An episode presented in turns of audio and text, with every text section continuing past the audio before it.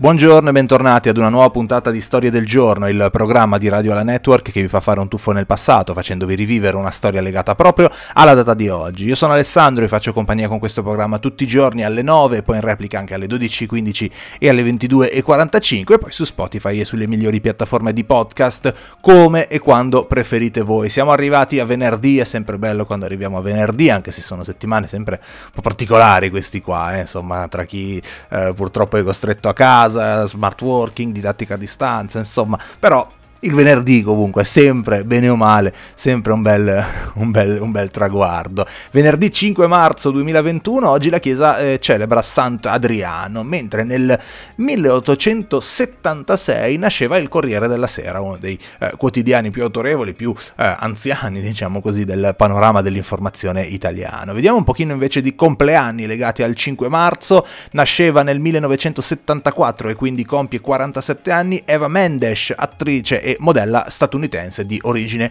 eh, cubana. Compie 23 anni Mary Demiral, calciatore turco della Juventus, difensore centrale dalle veramente grandissime qualità, insomma può essere il futuro del, del calcio insieme al suo compagno di squadra Matthijs de Ligt. Eh, nasceva nel 1922 Pierpaolo Pasolini, eh, come, faccio, come faccio a raccontarvi Pierpaolo Pasolini in pochi secondi? Regista, artista, intellettuale, ma anche eh, pittore, filosofo, eh, autore di romanzi, romanzi, autore di saggi, insomma una delle personalità più, più grandi, più, più, più, clamorose che abbiamo avuto nel nostro paese, davvero eh, inimitabile, irraggiungibile per, per, quello che ha dato a così tanti ambiti eh, della cultura. Ma la puntata di oggi la dedichiamo ad un altro grandissimo che insomma se la, se la gioca con, con, Pierpaolo Pasolini se, se, fosse una gara veramente eh, sarebbero lì lì, sarebbe un pareggio tra chi è più grande, chi ha dato di più al nostro paese, perché la puntata di oggi la dedichiamo a Lucio Battisti Battisti che nasceva oggi nel 1943. Oggi vi voglio raccontare la storia di Lucio Battisti, prendendo spunto da quanto ho trovato sul sito di Rock Hall, che racconta sempre in modo eccezionale la vita degli artisti. Lucio Battisti è uno degli artisti italiani universali per eccellenza, un po' come quei capitani delle squadre di calcio che passano una carriera con la stessa maglia, che sono rispettati anche da chi fa il tifo per la squadra avversaria, quelli che tutti conoscono e tutti amano eh, come leggende. Allo stesso modo è impossibile non aver cantato almeno una volta nella vita una canzone di Battisti. Chiunque sia nato o cresciuto in Italia conosce almeno qualcuna delle sue melodie, delle parole, delle sue canzoni. Quelle almeno della parte della sua carriera con Mogol. Si calcola che abbia venduto oltre 25 milioni di dischi.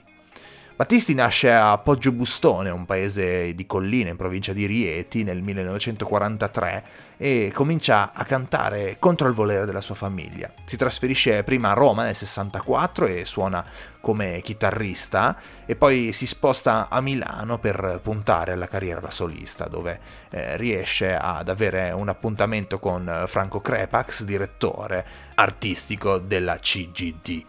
Lì nel 1965 nasce il mitico sodalizio con Mogol, paroliere già eh, di una certa fama. Il sodalizio dura fino agli anni 80, si romperà solo dopo una giornata uggiosa, il quattordicesimo album insieme per un mancato accordo sulla divisione dei proventi della musica. Dal primo singolo i due scrivono assieme una lunga e fondamentale pagina della musica popolare italiana, scalando le classifiche, ottenendo la credibilità anche della critica e eh, pubblicano canzoni immortali, innovative rispetto al panorama tradizionale della canzone nazionale del tempo. Canzoni come Un'avventura, che nel 69 venne subito eliminata dal festival, o Acqua azzurra, acqua chiara, eh, Fiori rosa, fiori di pesco, eh, che nel 70 gli valse invece la seconda vittoria consecutiva al Festival Bar, e poi I giardini di marzo, e Penso a te, Il mio canto libero. Insomma, sono canzoni che nessuno di noi può, può dimenticare, che tutti abbiamo cantato qualche volta. Battisti e Mogol non si fermano, sperimentano nuovi suoni negli anni a venire, incide all'estero e dopo la rottura con eh, Mogol, Battisti porterà all'estremo la sua vena sperimentale. Nel 1982 pubblica un disco, e già, firmato con la moglie, grazie a Letizia, eh, con lo eh, pseudonimo di Velezia, e dal 1986 inizia il sodalizio con l'estro poetico e bizzarro di Pasquale Panella, alle cui parole affianca temi elettronici, atmosfere rarefatte, ricche di notevoli arrangiamenti ancora piuttosto melodici. I giochi di parole e le raffinate trovate linguistiche assieme anche ai neologismi, ai paradossi verbali, diventano una costante nell'odierna ironica ultima produzione. È il punto più alto della terza fase di Battisti, quella con il poeta Panella.